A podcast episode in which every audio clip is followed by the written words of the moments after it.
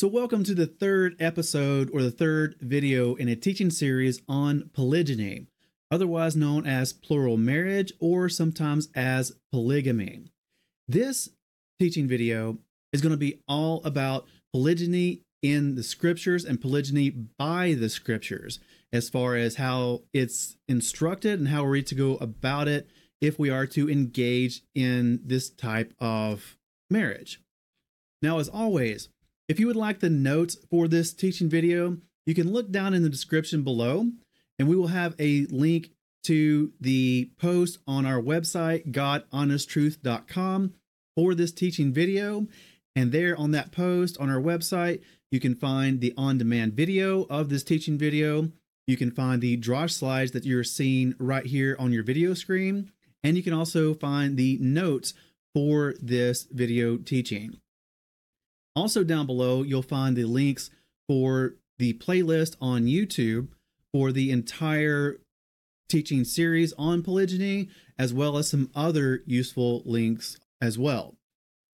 So, just to do a quick review of what we've been through so far in this teaching series, and also what we're going to be getting into later on in future episodes. In our first teaching video in this series, we went over the terminology and a brief introduction to what plural marriage or polygyny is. In the second video, in our last video, we went over various people and men of scripture who had more than one wife or who were practicing polygyny.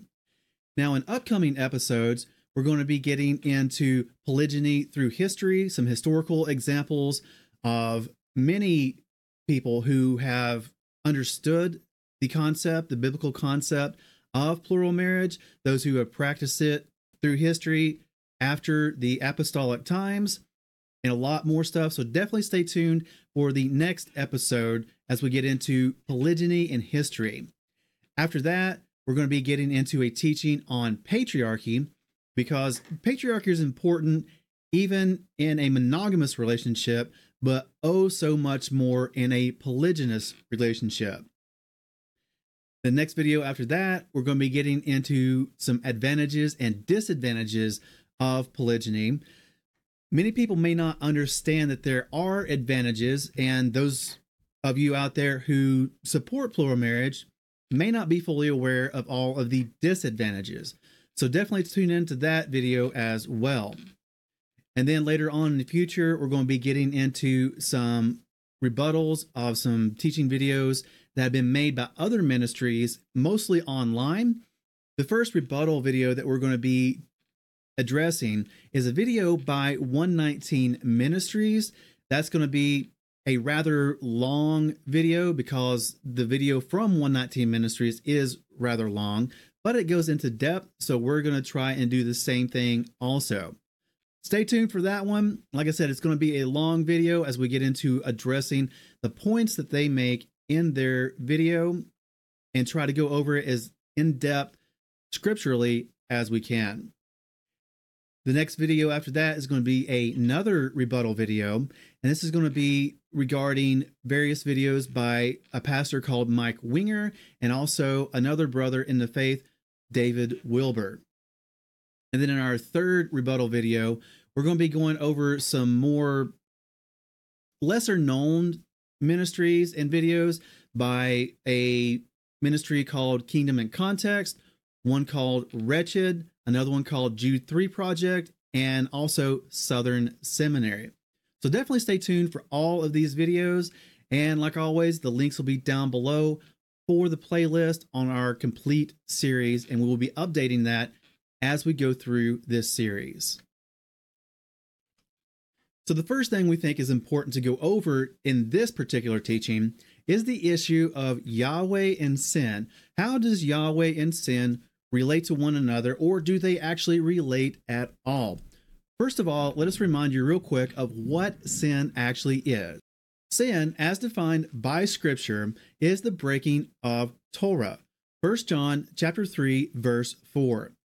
Everyone doing sin also does lawlessness, and sin is lawlessness. So, sin, as defined by Scripture, is breaking the Torah of Yahweh.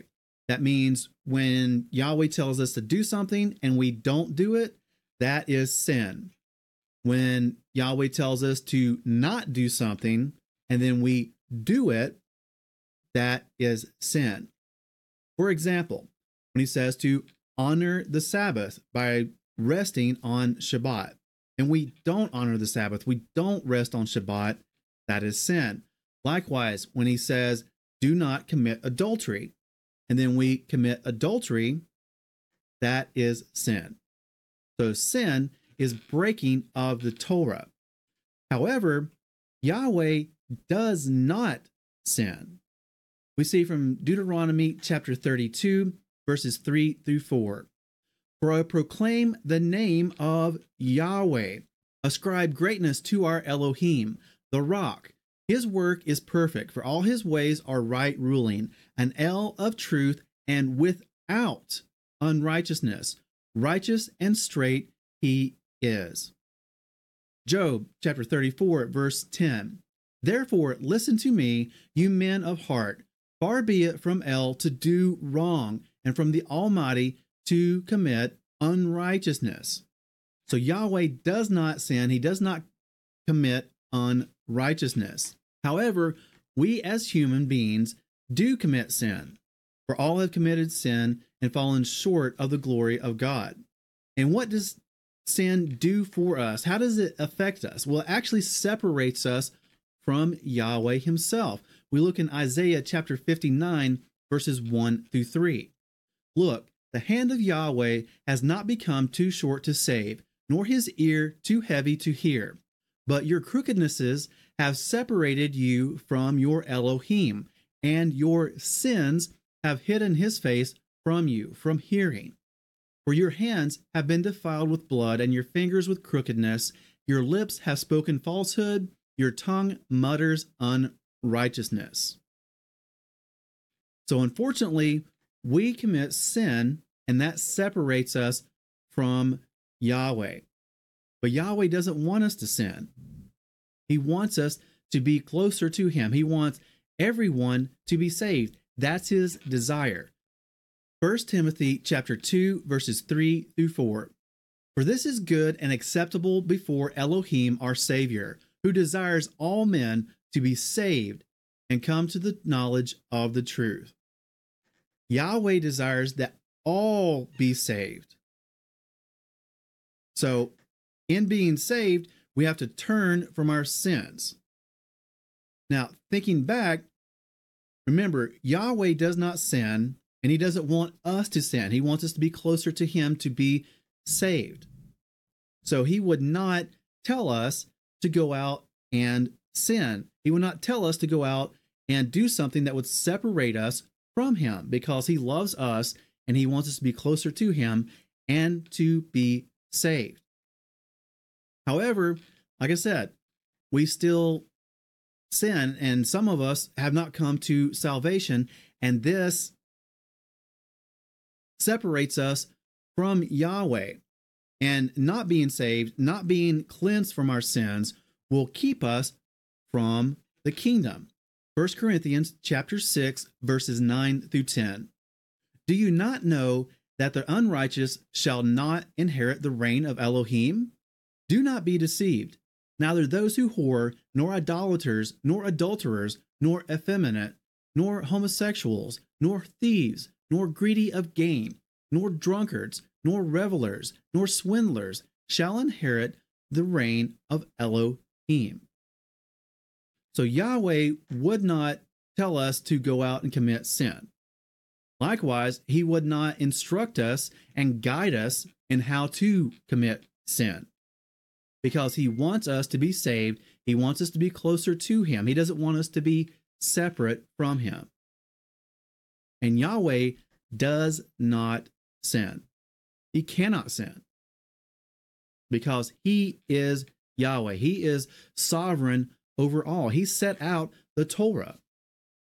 That is his instructions and guidance for us as we go through life. So keep that in mind that Yahweh cannot sin and he does not guide us in how to sin. He does not guide us and instruct us in how to be separate from Him and how not to be saved.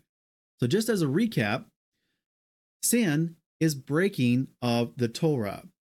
Yahweh Himself is without sin, He's without unrighteousness, He's without iniquity.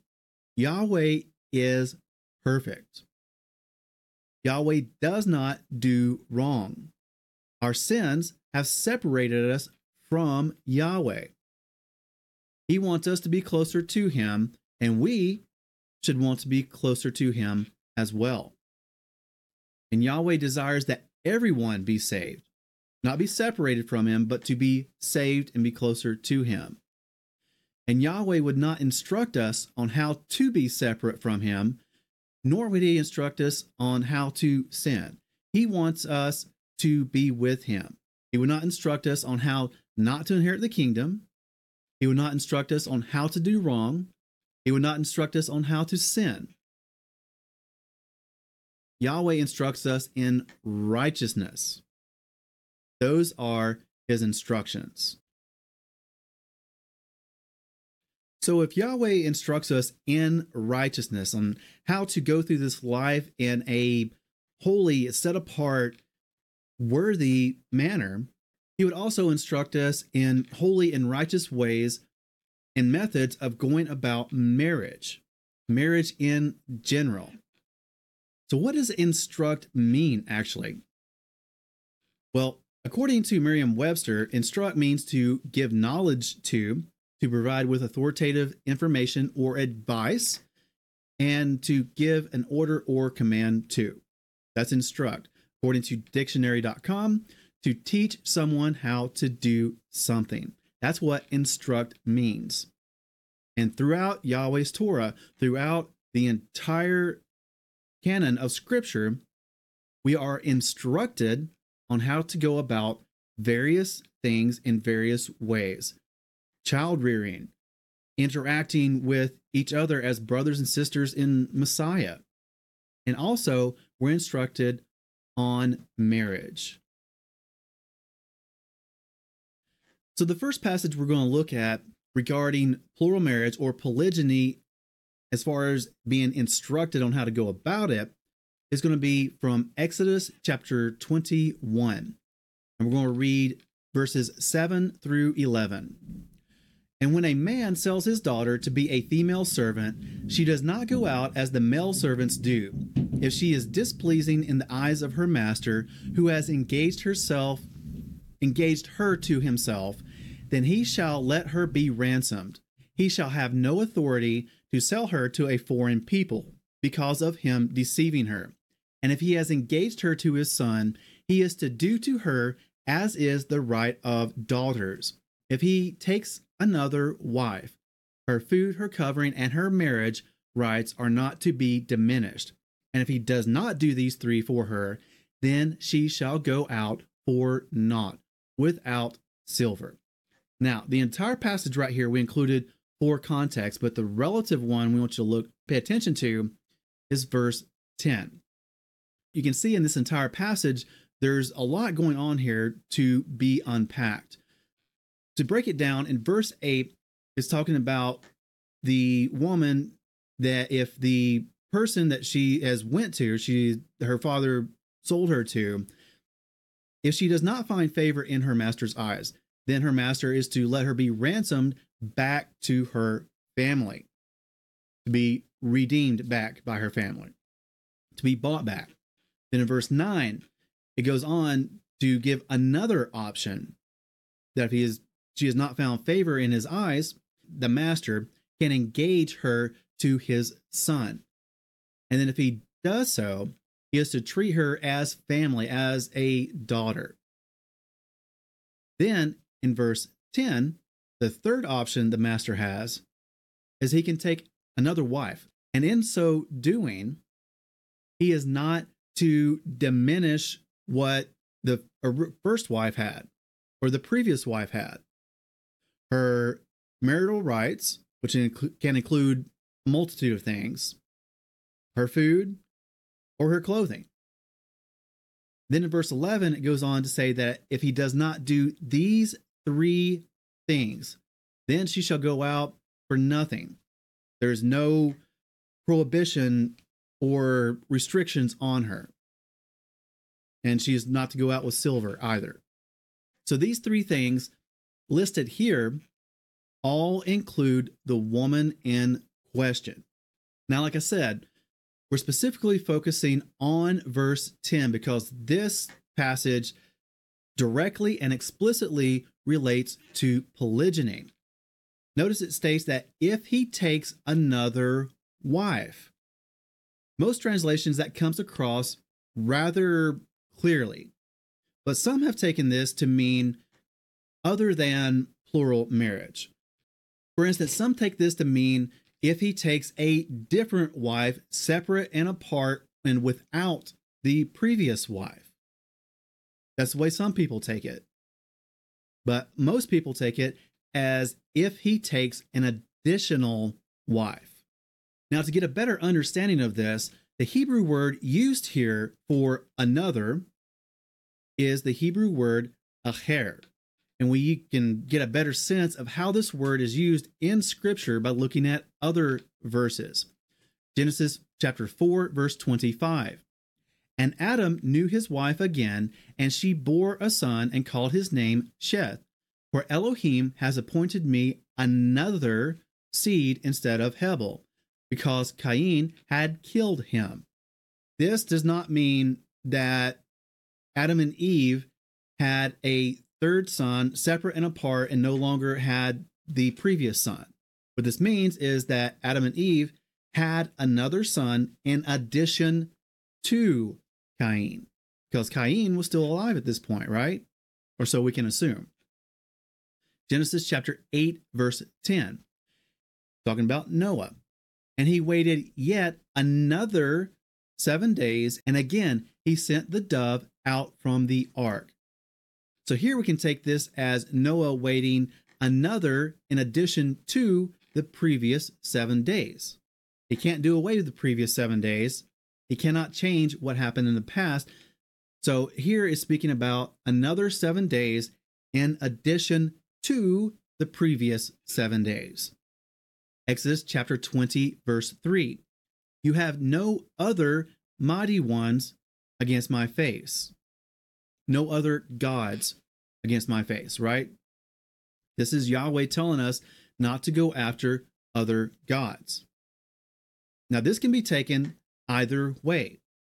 This can be taken as going after other gods separate and apart and without Yahweh, or this can also be taken as in addition to Yahweh, because there's been mixed worship throughout history.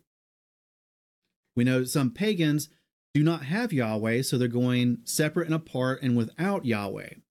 But some try to mix religions and to include Yahweh. So this is another one of those verses, just like Exodus 21:10, that some people can take to mean in addition to or separate and apart from. Leviticus chapter 6, verse 11. And he shall take off his garments and put on other garments, and shall bring the ashes outside the camp to a clean place. So here, this word, acher, is meaning separate and apart and without the first garment.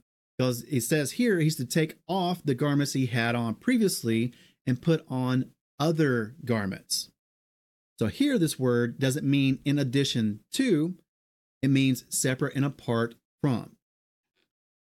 Exodus chapter 21, verses 7 through 11. If he takes another wife, her food, her covering, and her marriage rights are not to be diminished. So we can see that this word acher can mean either that it means in addition to the previous thing mentioned, or it can mean different, separate, and apart from the previous thing mentioned. So, in order to understand what it means in Exodus chapter 21, verse 10, we need to take things into context. So, in the context of this passage, does it mean in addition to the previous one, or separate apart and distinct from the previous one. Well, as we read it, he says if he takes another wife, her food, her covering, and her marriage rights are not to be diminished.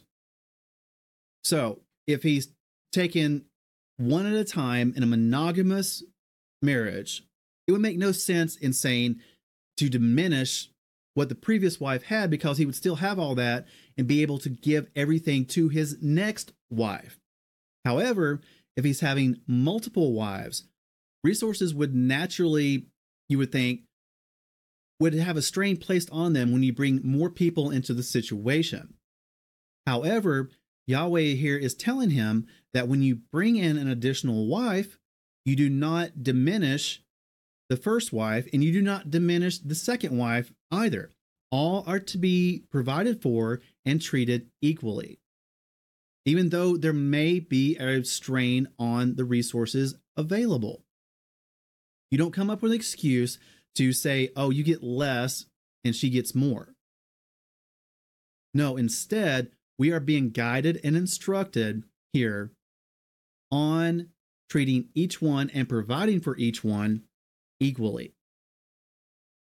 Now, when you think about that more, that doesn't mean identically, but it does mean equally.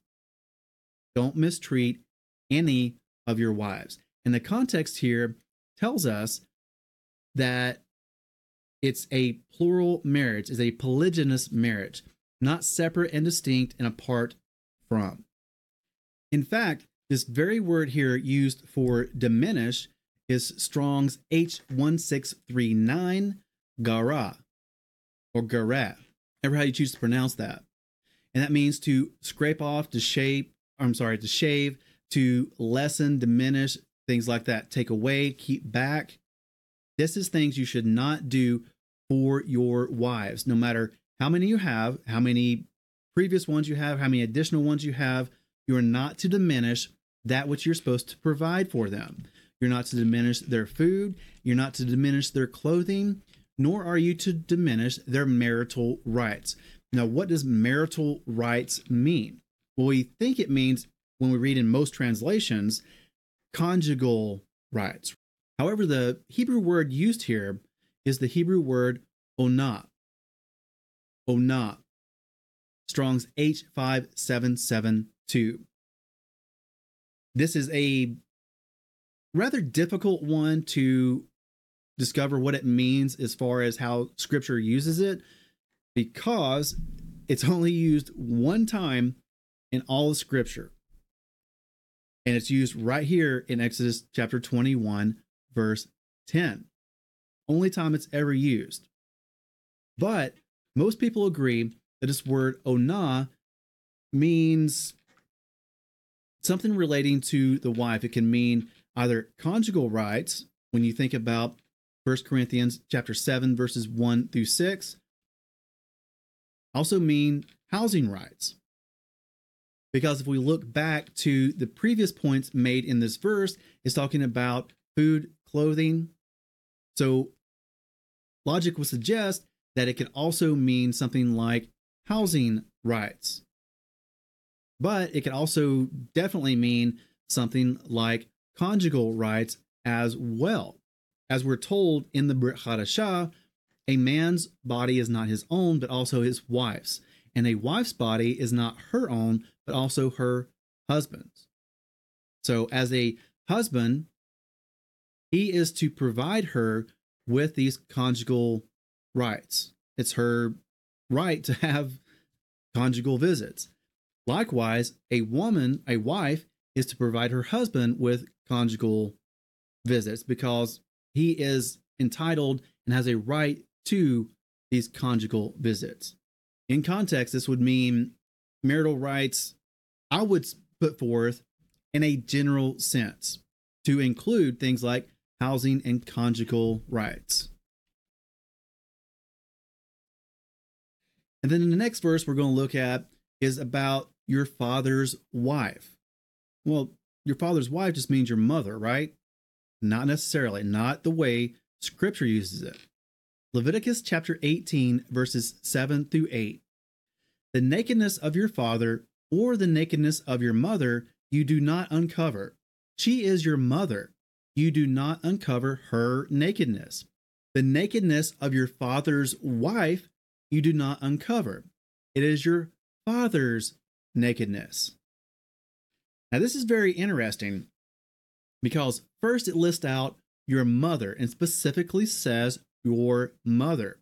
Then it goes on to say your father's wife. Why would it describe the same person as your mother and then your father's wife if it's all meaning the same person? Well, it's not. Scripture is relating to two different people here. It's instructing us in two separate entities, two separate persons your mother and your father's wife. So, a wife, a woman of your father who is not your mother. Now, this can be taken both ways. Number one, it can mean that your father had a wife who gave birth to you, thereby your mother, and then she died, and your father is a widower. And it can also mean that your father is married to your mother and also other women as well. Therefore, this description of your father's wife would go on to indicate that your father is in a polygynous relationship, and therefore you should not uncover the nakedness of one of your father's wives. This would make a lot of sense, especially back during those times when plural marriage was much, much, much more common than it is nowadays. And here, Yahweh is instructing us not to uncover the nakedness of your father's wife, someone other than and different to your mother. Leviticus 18, verse 9 and 11. The nakedness of your sister, the daughter of your father, or the daughter of your mother, whether born at home or elsewhere, their nakedness you do not uncover. The nakedness of your father's wife's daughter, brought forth by your father, she is your sister. You do not uncover her nakedness. So again, it's making a distinction there between mother and father's wife. Again, instructing us on an issue relating to plural marriage. Leviticus chapter 20, verses 10 through 13. And a man who commits adultery with the wife of another man, who commits adultery with the wife of his neighbor, the adulterer and the adulteress shall certainly be put to death. And a man who lies with the wife of his father has uncovered the nakedness of his father.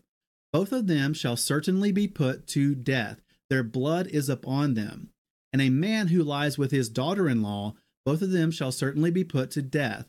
They have made confusion, their blood is upon them. And a man who lies with a male as he lies with a woman, both of them have done an abomination. They shall certainly be put to death. Their blood is upon them. So again, it's having this specific phrase, the wife of his father. It's not saying your mother, saying the wife of your father. So it's not saying your mother. The whole thing here is relating to adultery. And it says so adultery. And as we know, adultery relates to a man having sex with a married woman who he is not married to.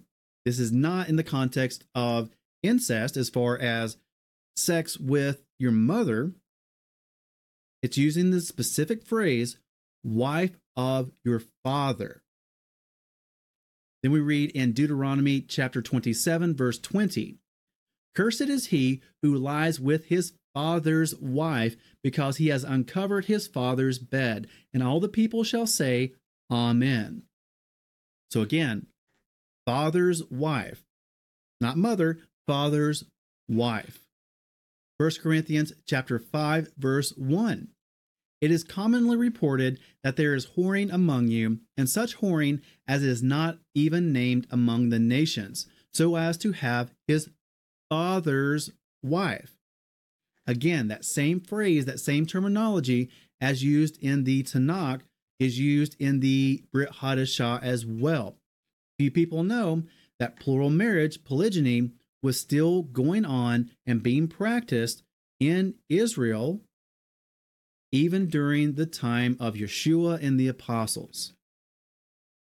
And here we're seeing Paul is writing to the church at Corinth about them committing adultery with their father's wife. Now, the Brit Hadashah is not shy about using the word mother. And if it was about mother here, they would have said mother. But no, they're saying your father's wife. Another indication that plural marriage could have been going on during that time. This verse does not specifically say that your father had more than one wife at one time.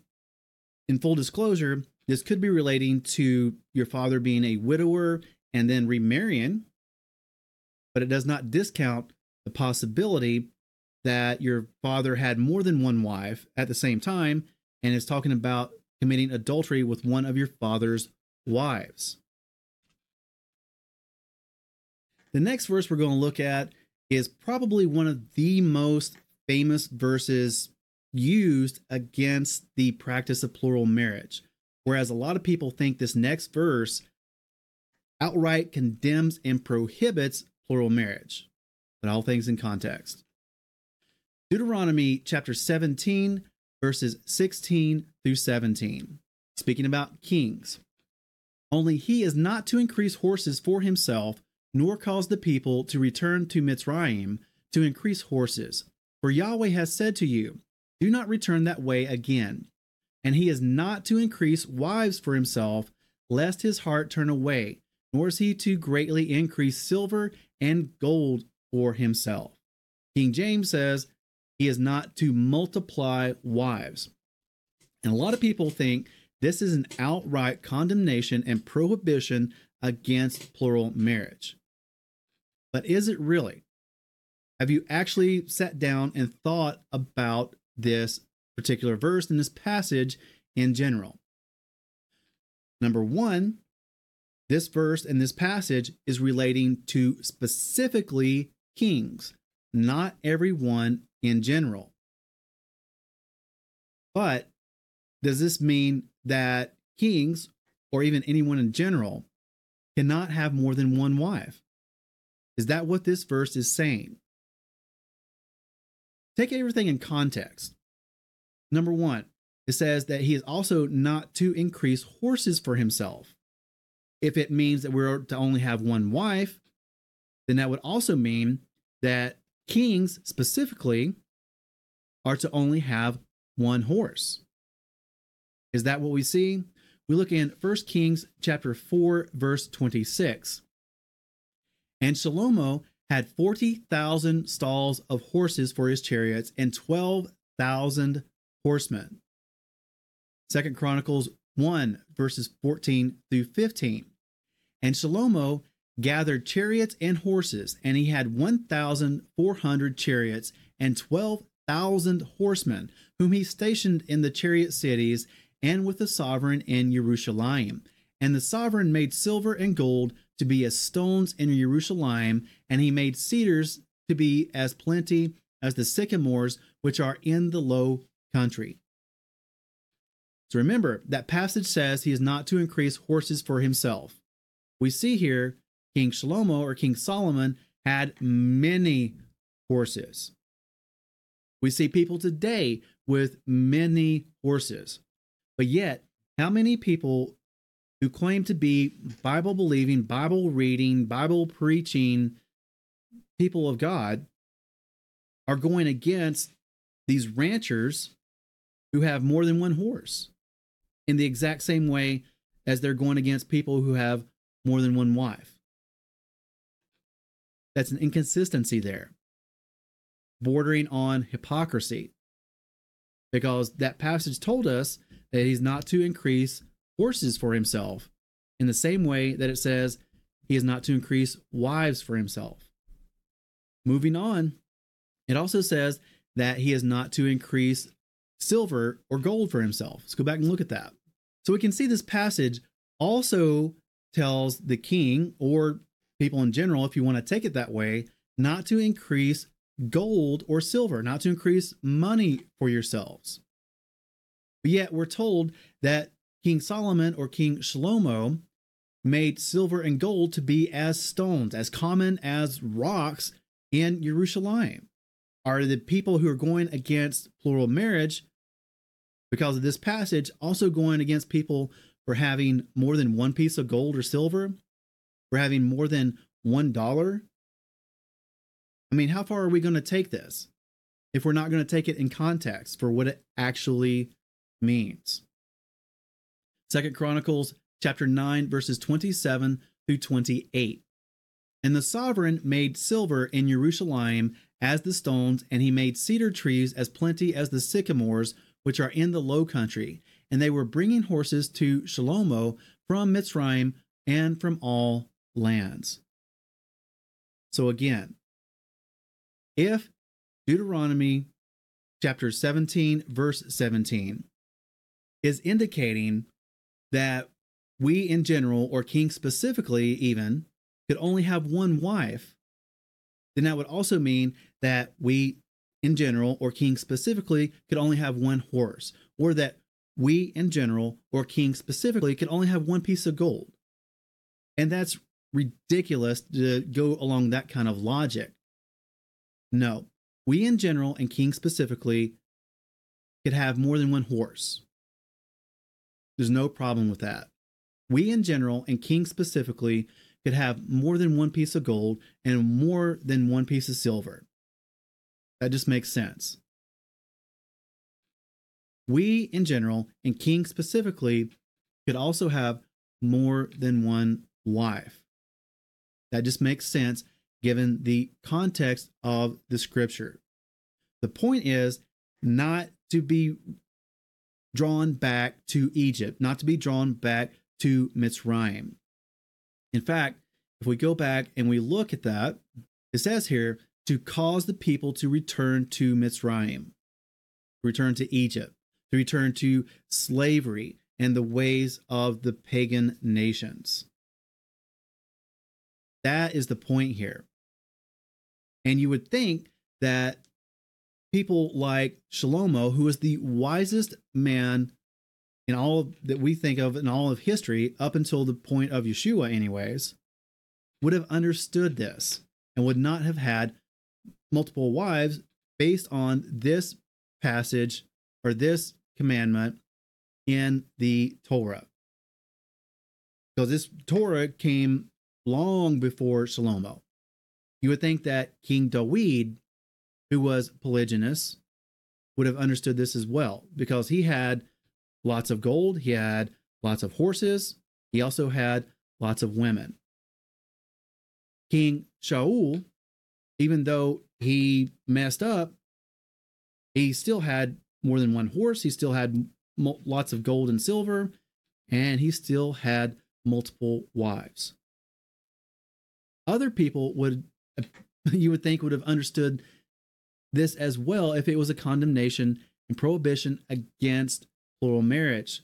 People like Moshe, who had more than one wife. People like Gideon, a judge of Israel, who had many wives.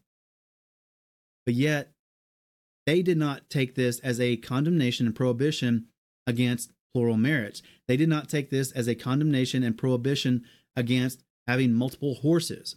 They did not take this as a condemnation and prohibition against having more than one piece of gold or silver.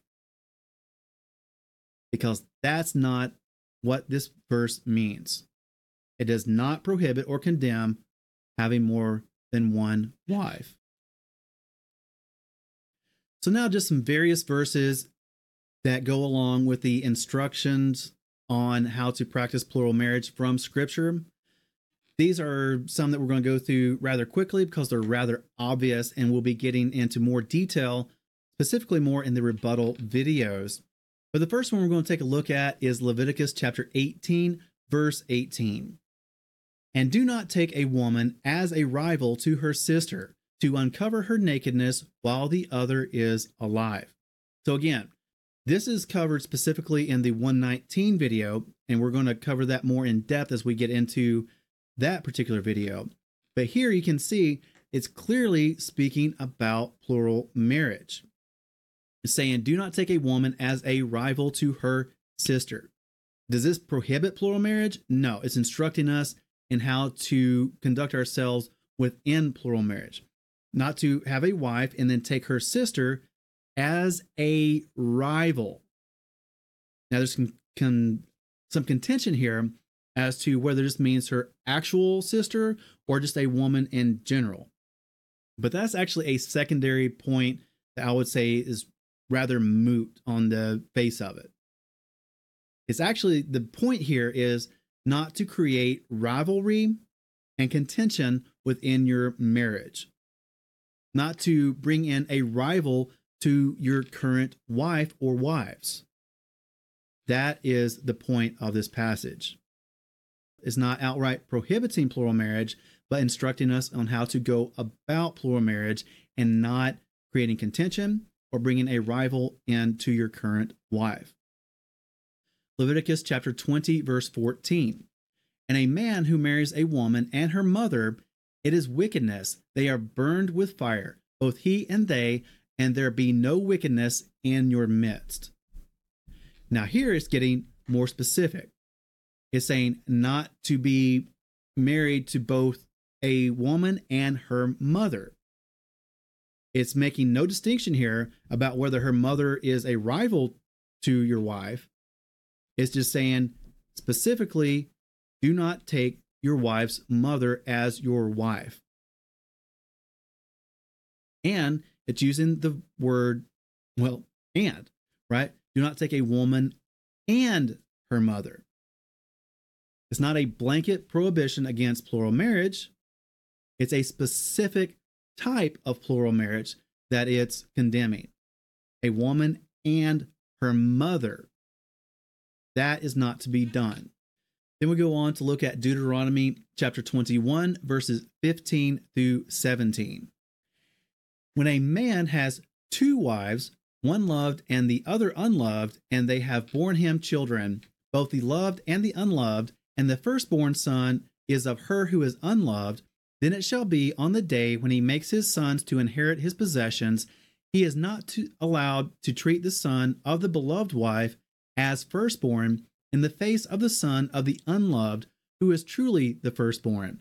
But he is to acknowledge the son of the unloved wife as the firstborn by giving him a double portion of all that he has. For he is the beginning of his strength, the right of the firstborn is his.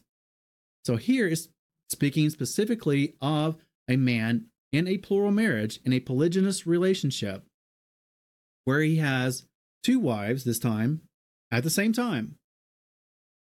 And both of them have sons, and he is not to play favorites among the sons. He's not to play favorites with the son of the most beloved wife. Here is telling him that the legitimate and actual firstborn, even if it's of the unloved wife, is to be the heir, the firstborn heir of his estate. But again, it's an instruction on how to go about practicing polygyny or plural marriage. And then finally, we move on to Deuteronomy chapter 25, verses 5 through 6.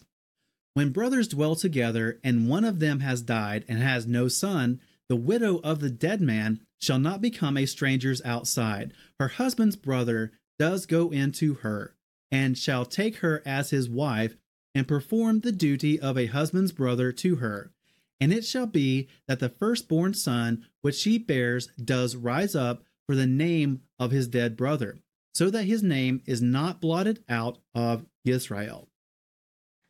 So, how does this relate to plural marriage?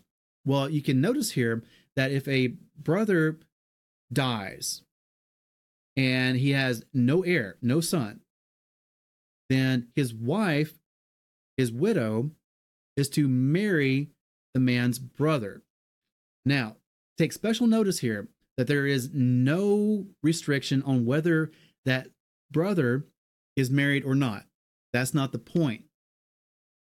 Because plural marriage is allowed by Scripture.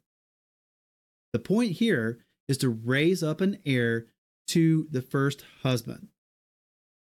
That's the point. So his name is not blotted out. There's no special restriction on whether the brother is married or not. Doesn't say either way. And there's no restriction here. If plural marriage was forbidden and prohibited by Scripture, you would think logically that there would be a special restriction for the subsequent brother. That if the other brother is already married, then oh well, we'll blot out the first man's name. No, there's no special restriction like that. Instead, it just goes on to say, regardless of whether the brother is married or not, that brother shall marry that woman and raise up a son, raise up an heir to the previous man's name, so that the previous man's name is not blotted out. So, in summary, sin is the breaking of the Torah that's expressed clearly in 1 John chapter 3 verse 4. Yahweh does not instruct us in how to sin, how to break his Torah. If a man marries multiple wives, he is to provide for them equally and not play favorites and not diminish anything that they are due or have a right to. A man should not sleep with one of his father's wives. Adultery. Kings and men in general are allowed to have more than one horse. They are allowed to have more than one piece of gold. And likewise, they are allowed to have more than one wife. A man should not bring contention into his marriage by marrying an additional rivalrous wife. A man is not to marry a woman and her mother. A man is not to play favorites amongst either his wives or his sons. A man is to marry his brother's wife regardless if he's married or not, so that he may raise up an heir to his brother. And scripture instructs us on how to conduct polygyny rather than prohibiting polygyny. And that's just the God honest truth. Thank you for joining us for this teaching. We hope that this was instructive for you and educational for you. And if you liked it and you got something out of it, please go down below and let us know in the comments section. And also hit that like button if you liked it, or hit the dislike button if you disliked it. But either way, make sure you hit that subscribe button and ring the bell so that you're notified every time that we go live or upload a new on demand video. And also hit that share button and share it around with someone that you may know. If you liked what you saw or if you like further information, you can click on the link down below and that'll take you directly to the post on our website, godhonesttruth.com, where you can get the on demand video. You can get the draw slides that you just seen in this video, and you can also get the notes that we took for this subject and for this episode or video. Thank you for joining us for another production from God Honest Truth Ministries. We hope that we have been of service to you, and if you have any feedback, then please reach out to us by email. And make sure to visit our website at godhonesttruth.com for more information, resources, and contact.